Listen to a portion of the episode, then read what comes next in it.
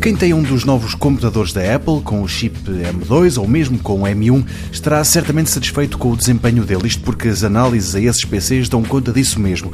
Mas também podem, por esta ou por aquela razão, sentir falta do Windows.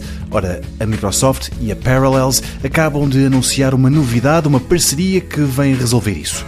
O Parallels é um programa para Mac que permite correr outros sistemas operativos. A novidade é que as empresas estabeleceram um acordo para tornar o Windows 11 compatível com esse programa. Assim, passa a ser possível ter o Windows 11 perfeitamente funcional dentro de, por exemplo, o MacBook Pro.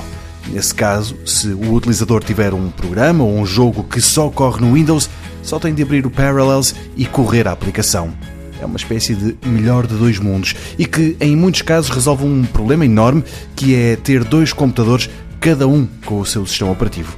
Claro que, em termos de desempenho, esta não é a melhor solução, uma vez que o Windows não funciona autonomamente, antes através de uma máquina virtual no macOS, mas tendo em conta a alternativa, a solução agora anunciada é bem melhor do que nada.